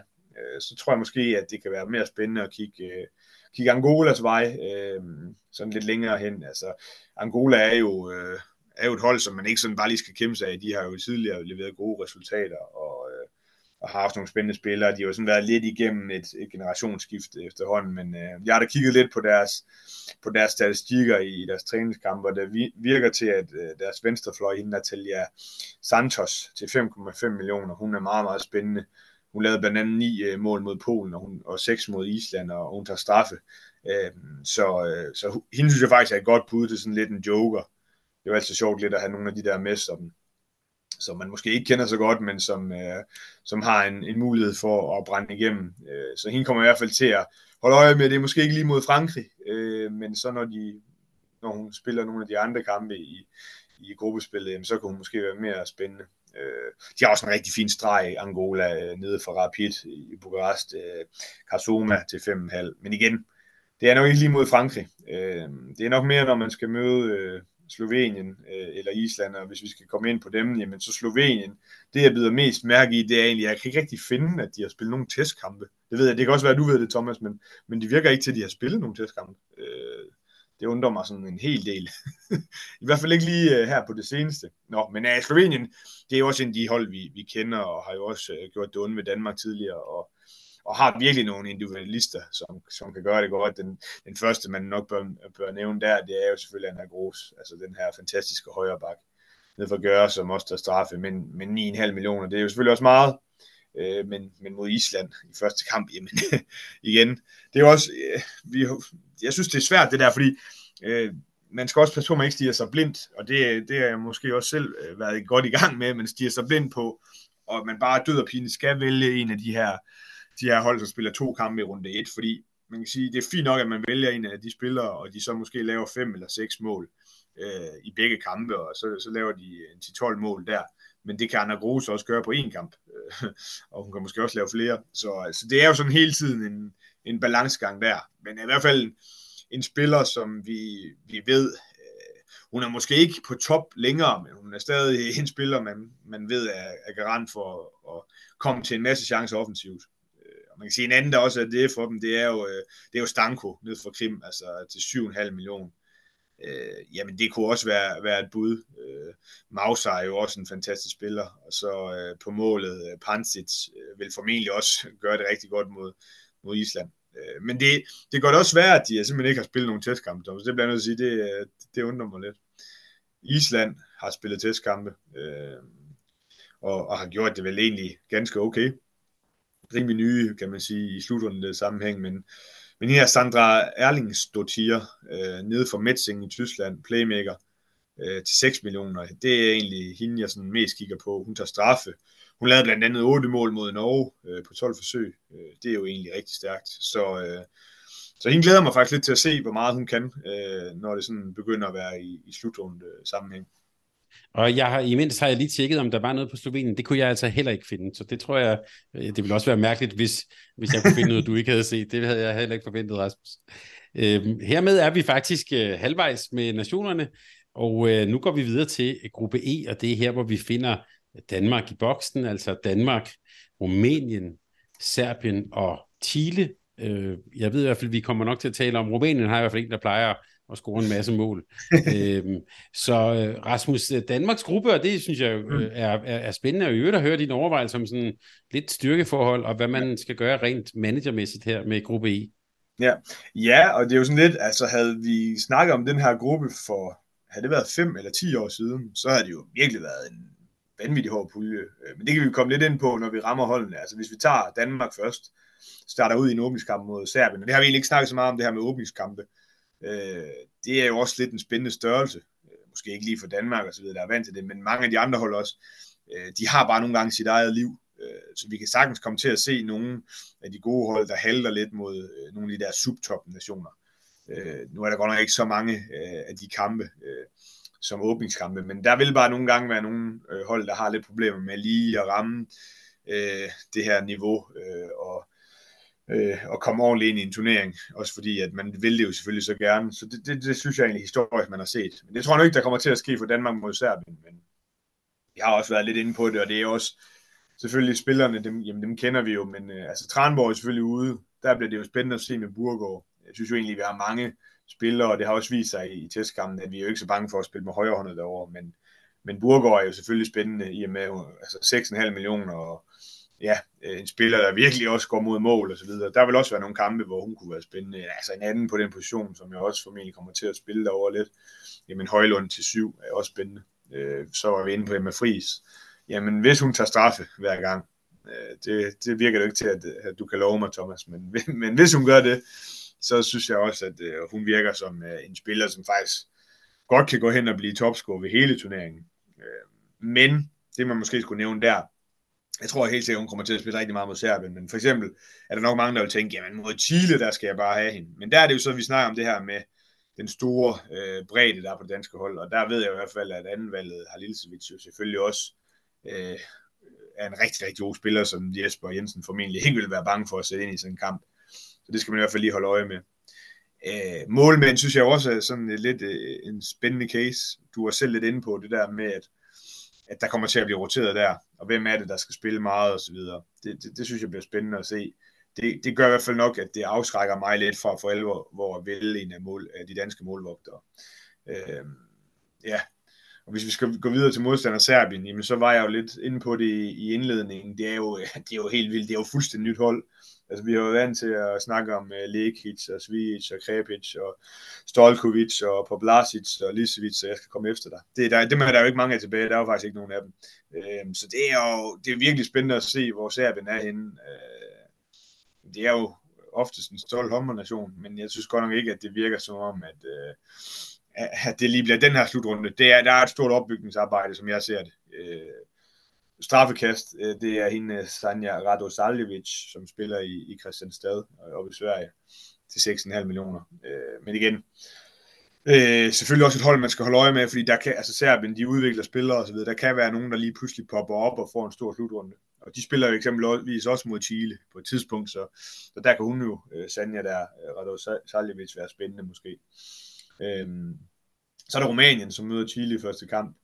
Øh, der har jeg egentlig på min blog skrevet alder, øh, og det er også fordi, at mange af de spillere, som er med der, og som har bærende roller, jamen de er bare ved at være oppe i alderen. Øh, og det, det, det giver selvfølgelig noget erfaring, men jeg synes bare ikke, at de spillere er der, hvor de var for 5-10 år siden. Øh, Niago skal vi jo selvfølgelig omkring, men hun er jo også prissat derefter, at hun er, at hun er målfarlig. Hun koster 10 millioner tager straffekast, men jeg synes jo egentlig, at øh, Niago er jo en af mine all-time øh, dame, damespillere, bliver jeg nødt til at sige, men øh, hun er jo ikke, som hun har været trods alt. Øh, så det bliver lidt spændende at se. Øh, selvfølgelig kan hun komme til at lave et havmål mod Chile. Det skal jeg ikke afskrive. Øh, Pintea kender vi jo også alle sammen. 5,5 millioner på stregen. Det er jo sådan lige den dyre ende, og hvor meget kan hun stadig. Øh, Dumanska i målet øh, er formentlig første valg der, og så Busheski øh, vil jo også være en af de bagspillere, der sådan for alvor øh, kan være spændende. Men jeg synes bare ikke, Rumænien er der, hvor de, hvor de har været tidligere. Det synes jeg også, nogle af de, øh, nogle af de testkampsresultater, de, øh, de har lavet, jamen det bærer de også lidt præg af. Øh, men de, de laver jo faktisk en del mål. Det, det undrer mig lidt, øh, at de laver så mange mål. Øh. Jeg vil, jeg vil gerne tilstå, at jeg har ikke fået set nogle af de testkampe, de har spillet, men de laver eksempelvis øh, 41 mål mod Østrig. Jeg ved godt, at Østrig det er måske en de hold, der løber allermest. Øh, men, men det bliver lidt spændende at se, om, om det lige pludselig er blevet noget, Rumænien de også praktiserer den her kontrafase, hvor det jo tidligere har været meget øh, Øh, give bolden til Niago, og så kan hun skyde for, for relativt mange meter. De møder Chile i første kamp, og jeg har faktisk ikke rigtig skrevet noget om Chile. Altså det er jo igen, vi snakker om det her med Sydamerika. Øh, der er Brasilien, og så er der lidt Argentina, og så er der alle de andre, som ikke har noget niveau. Og det, de kan få det rigtig svært med at slutrunde. Øh, det bliver spændende at se Danmark, når de skal møde dem. Øh, der, der kan jeg godt se, at der kunne måske godt være noget med nogle rekorder og sådan noget, der kommer i spil. Og du har, jeg synes, det er et rigtig godt billede, du, du tegner. Havde det her været en, en VM-slutrunde for ja, 10 år siden, så havde vi jo været kaldt det her for en djævlepulje og alt muligt. Det er det mm. måske i virkeligheden ikke, så øh, synes jeg en, en, en, en, en rigtig god konstatering. Lad os uh, bruge det som afsæt til at tale om uh, gruppe F, som måske er nu taler vi djævlepulje, måske ja. lidt mere kompetitiv, og øhm, også med nogle, tror jeg, ret interessante nationer, nemlig Tyskland, Polen, Japan og så Iran. Iran ligner selvfølgelig en brygelknappe, men de tre andre nationer ligner til gengæld nogen, der virkelig kommer til at, at kæmpe om det. Ja, bestemt. Altså, øh, nu var der også et spørgsmål, der, hvor man kom lidt ind på, hvem det var, jeg måske havde lidt fidus til, som kunne være en outsider. Jeg synes egentlig, øh, Tysklands startsyver ser virkelig, virkelig stærk ud. Altså det er virkelig nogle, nogle dygtige spillere, de har der. De har også noget fysik. Øh, så, øh, nu så jeg dem jo ja, den her testkamp øh, op i Sverige, hvor de, hvor de slår Sverige i, i kamp 1. Øh, der synes jeg virkelig, de så stærke ud, og har også fået, fået en kontrafase med, og det eneste, jeg sådan lidt øh, er i tvivl om, det er om filter ind i målet, om hun er dygtig nok øh, til, at, til, at de kan komme rigtig langt. Øh, men, men de starter ud mod Japan, og Japan er måske en af de andre hold, som jeg tænker, hvad, hvad kan de gøre? Altså det er jo selvfølgelig en lidt atypisk stil, de, de praktiserer, men de har set gode ud i, i testkampene, vinder blandt andet nede i Spanien og Spanien, og, og, og jamen, vi er jo også inde på, at de smadrede Sydkorea med 10 øh, i, øh, i OL-kvalden øh, i Asien. Så, øh, så, så det er lidt en spændende kamp, de starter ud med i Tyskland. Øh, Alina Grissels øh, er jo også en af af de tyske profiler. Hun koster 10, og det er formentlig også, det har i hvert fald været i, i testkampen, hende, der, der stod for at tage straffekastene. Jeg synes måske, at, at 10 millioner er sådan ret højt sat for hende, fordi jamen, hun kommer til at score nogle mål, men hun er jo ikke sådan, jeg synes ikke rigtig, hun er den der goalgetter, hun sætter også lidt spillet op, og det er sådan meget ind under buen og får nogle straffekast og sådan noget, men hun er ikke den der, for mig er hun ikke den, der bare lige laver 10 mål. Det er selvfølgelig også lidt afhængigt af, hvor mange straffekast de kan, kan hive, og hun kan, kan smide dem i kassen. Der ser jeg mere Emily Bølk som en, der sådan kan brænde banen af. Hende har vi jo snakket om i efterhånden en hel del år. Øh, hun koster 7,5. Øh, og ja, det, det er i hvert fald en spiller, jeg øh, synes er rigtig, rigtig dygtig. Og så gør det jo også lidt det her med, at uh, Inger Schmidt, hun er, hun er tvivlsom nu. Uh, det kan måske også give endnu flere minutter i forhold til det. Uh, på stregpositionen synes jeg også, de har et par gode stregspillere. Uh, måske særligt Smilser offensivt uh, til 4,5. Uh, hende vil jeg også helt sikkert uh, overveje i nogle af de her kampe. Det er måske også en anledning til at snakke lidt omkring den her stregposition, fordi øh, det er jo også værd at nævne, at det er måske ikke lige den position, hvor man oftest laver flest point, i og med, at de er jo meget afhængige af, at der er nogen, der gider spille dem. Øh, øhm, men, men, men der kan man jo måske godt finde nogle af holdene, hvor de, ja, men så er de, de bliver spillet lidt mere nu inde på Brasilien og Spanien, gør det meget. Øh, jeg synes egentlig også, at Tyskland øh, har det som en del af deres spil, og de får sløbet et kontra og første og sådan noget. Så Michael Smelter kunne være, kunne være godt valg der. Øh, og hvis jeg skal tage deres modstandere, så jamen Japan, øh, der er måske ikke lige så mange, hvor man sådan tænker, det kunne være spændende, men øh, Natsuki Aizawa til 7,5, øh, er selvfølgelig også lidt, lidt dyr i forhold til, det er en spiller, der spiller for Japan, men hun har i hvert fald lavet mange mål øh, i testkampen.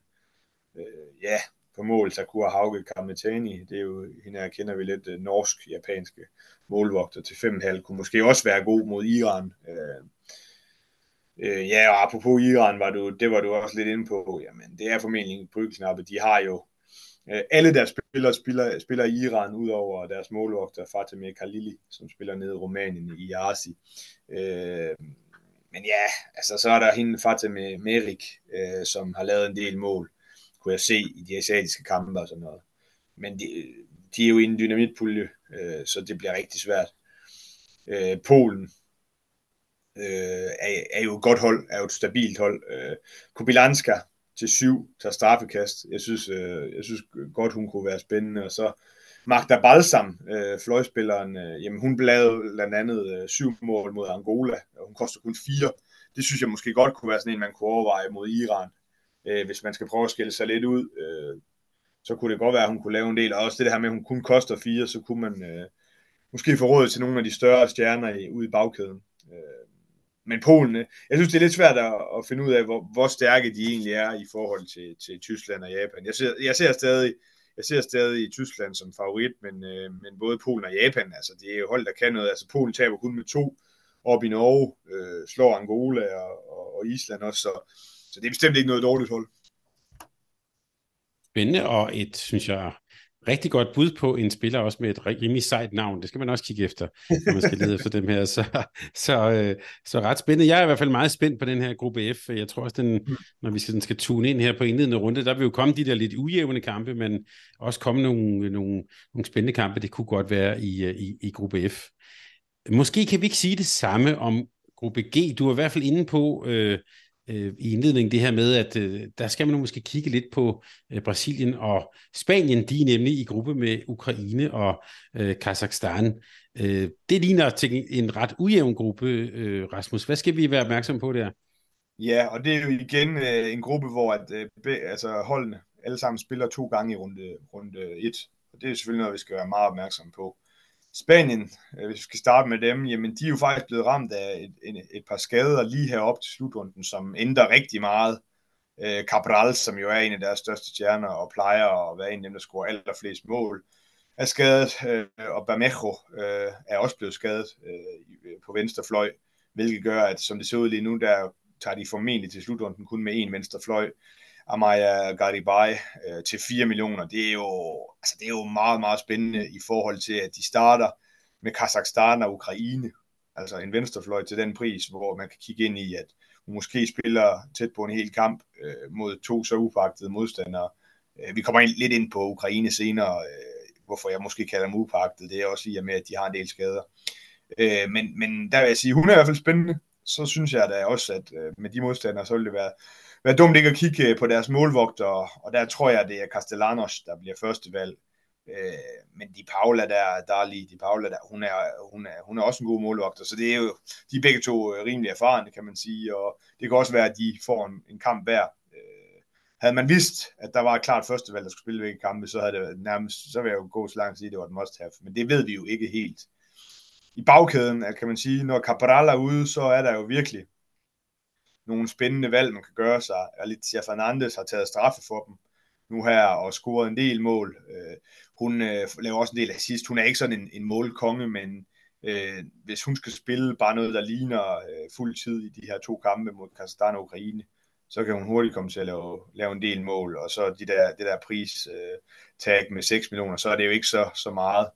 En, som jeg til gengæld er rimelig sikker på, øh, kommer til at skyde rigtig meget, det er Paulo, øh, eller Paula Arcos fra Vibers øh, højre bakken til 7 millioner hende synes jeg også virker rigt, som et øh, rigtig oplagt valg til de her kampe. Uh, så stregpositionen er også lidt spændende, men der er de faktisk ret godt besat, synes jeg egentlig, Spanien, både med Gazamar og Chapset øh, til, til henholdsvis 5 og 4 millioner. Øh, men Gazamar er jo en af dem, som, som i hvert fald ved tidligere slutrunder har, har scoret, scoret en hel del mål, øh, og Spanien, de søger bare meget stregspillerne. Øh, så, så, så det vil også være et oplagt valg i forhold til det startprogram, som, som Spanien har.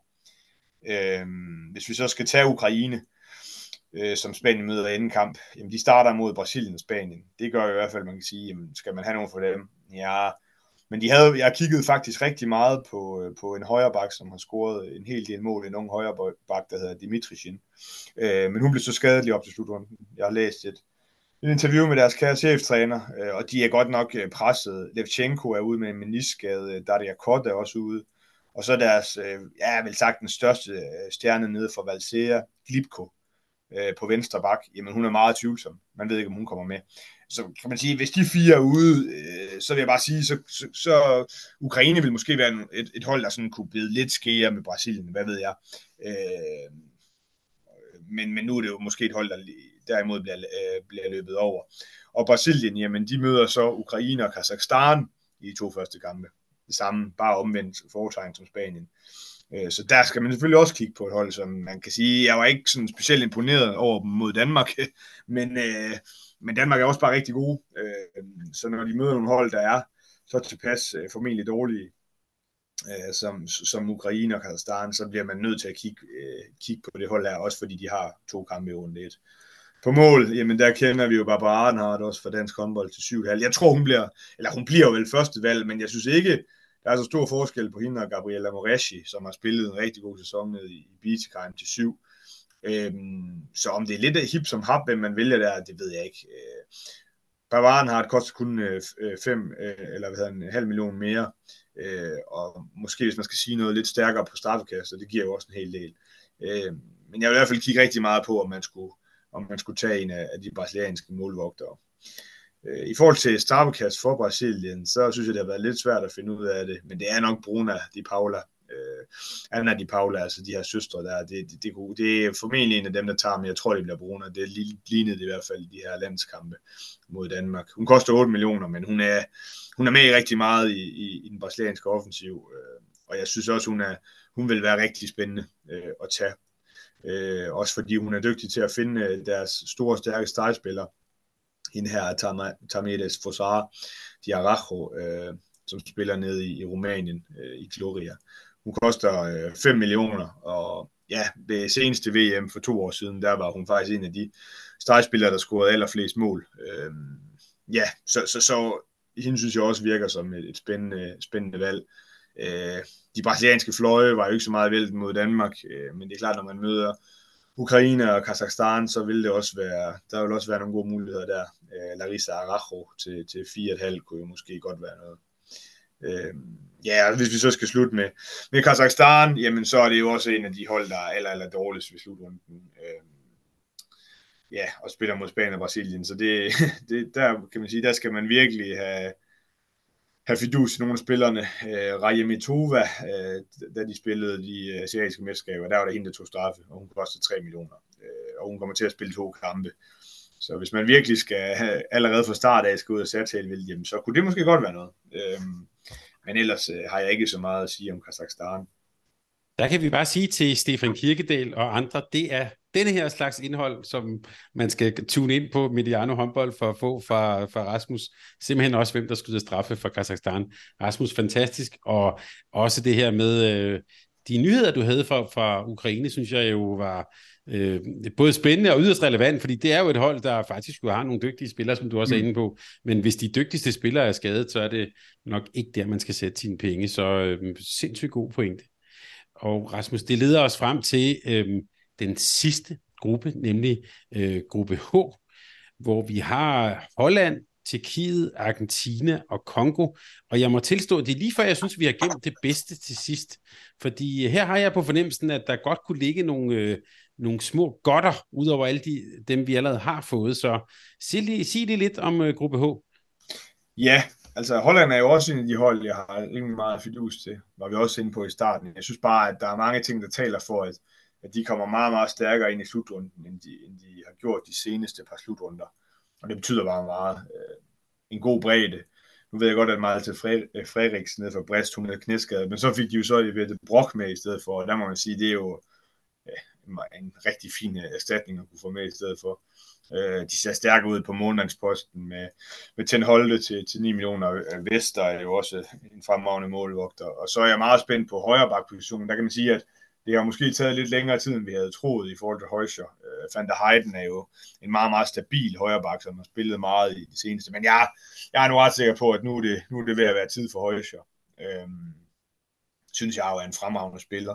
8,5 million, øh, og så kan man sige, hvordan og hvorledes øh, på landsholdet, og hvor står hun henne. Jeg kan bare sige, at den her træningskamp mod, eller testkamp mod Ungarn, der laver hun syv, øh, og, og det virker, Van der Heiden laver ikke nogen, så, så det virker i hvert fald til, at nu er det nu, at hun bare bliver det klare førstevalg. Og jeg, øh, hende, er, øh, hende ser jeg rimelig meget frem til at se ved den her slutrunde. Jeg tror, hun kommer til at gøre det rigtig godt. Så har de jo øh, Marlestein på, på højre fløj, øh, også en spiller, som jeg altid kigger lidt på i forhold til manager, fordi hun er jo det, jeg vil kalde øh, en goalgetter. Øh, tager formentlig også straffe. Det kan også være det højere, men, men i hvert fald i, øh, i træningskampene har det virket som om, det er Marlestein, øh, der tager straffekastene.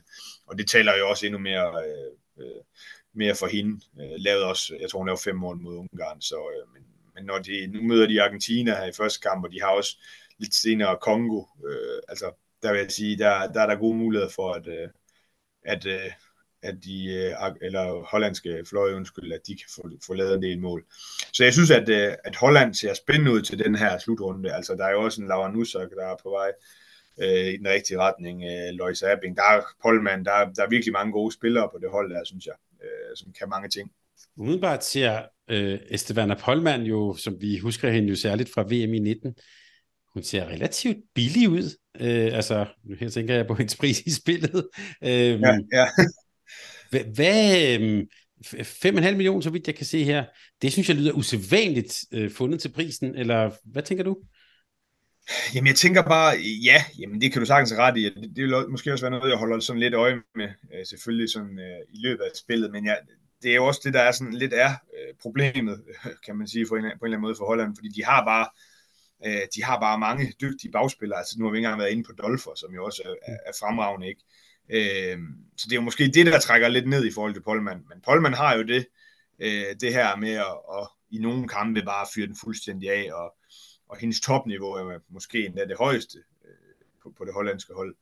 Øh, så ja, det, jeg er lidt i tvivl. Det virker heller ikke som om øh, på de stats, jeg kunne se i, i træningskampen, og dem skal man selvfølgelig heller ikke lægge, lægge alt i øh, at det måske lige var hende, øh, man skulle gå med, men man kan sige, altså nogle gange, så sammenligner jeg hende også lidt med Michael Damgaard, altså hun behøver måske heller ikke spille øh, to gange 30 minutter for at lave 6-7 mål. Det kunne også godt være, at man kunne gøre det på 20 minutter, hvis det gik rigtig godt. Øh, men i hvert fald en fed spiller at, at, at se, at, øh, se spille, øh, og det synes jeg, de, de har en del spændende og dygtige spillere i Holland. Så jeg tror godt, det kunne blive en god slutrunde for dem. Jeg tænker bare, at det er en fremragende sammenligning med Michael Damgaard, fordi det er vel heller ikke usandsynligt, at hun faktisk bliver brugt i præcis den samme rolle. Altså få mm. de der kvarter 20 minutter, hvor hun bare skal ind og fyre den af, og så kan det være, øh, at hun så bliver hævet ud igen. Det, det tænker jeg faktisk er et meget godt billede på. Og hun er jo en, der kan gå ind og ændre nogle kampe, men det bliver nok ikke et VM 19 for hende igen. Det tror jeg nok, du har meget ret i. Men det, men, det, godt det, ja, præcis, præcis. Nå, men fortsæt endelig med, med, med gruppe H. Ja, men lad os tage deres modstandere så. Jeg var jo egentlig lidt inde på det før. Øh, en af dem, som man i hvert fald godt kunne have overvejet, øh, fordi at hun har, har rigtig mange billetter fra Argentina, det er Elke Karsten. Men nu er hun så tvivlsom, og så kan man sige, så giver det absolut ingen mening, hvis der er det mindste tvivl, om hun kan spille. Øh, så Argentina, ja, øh, de, de, de får det formentlig de får det formentlig lige rigtig svært mod, øh, mod Holland i, i åbenskampen, men i det hele taget ved slutrunden med de skader, de har. Altså, de har jo egentlig, det er ikke sådan et hold, der sådan øh, historisk bare bliver løbet fuldstændig over enden, og, og hvis man kigger på deres test, resultater nu her, jamen, så taber de med 8 mod Japan, de taber med 6 mod Spanien, de taber med 10 mod Serbien. Øh, så, så, så, så det er jo ikke bare sådan nogen, man bare kører over. Øh, men mister de hende, så synes jeg, det ser svært øh, ud for dem i forhold til at få lavet, lavet over 20 mål mod, mod Holland, og det taler jo så måske for en af de hollandske målvogtere, formentlig Jarder til en holde. Så tager vi den anden kamp, der er det selvfølgelig Tjekkiet, som vi også har været lidt inde på. Øh, der, der er den klare favorit der. Øh, jeg synes jo, at rigtig meget er bygget op omkring Marketa Jarabkova, som jeg jo, som vi har set meget i Danmark, og som bare er en fremragende spiller, som formentlig tager straffekast. Øh, ja, nu nævnte jeg jo, at jeg var lidt sammen med hendes træner her i, i weekenden, og, og han sagde også, at man, hun skal nok lave en masse mål. Så det må vi jo stole på, ellers må vi jo komme efter ham.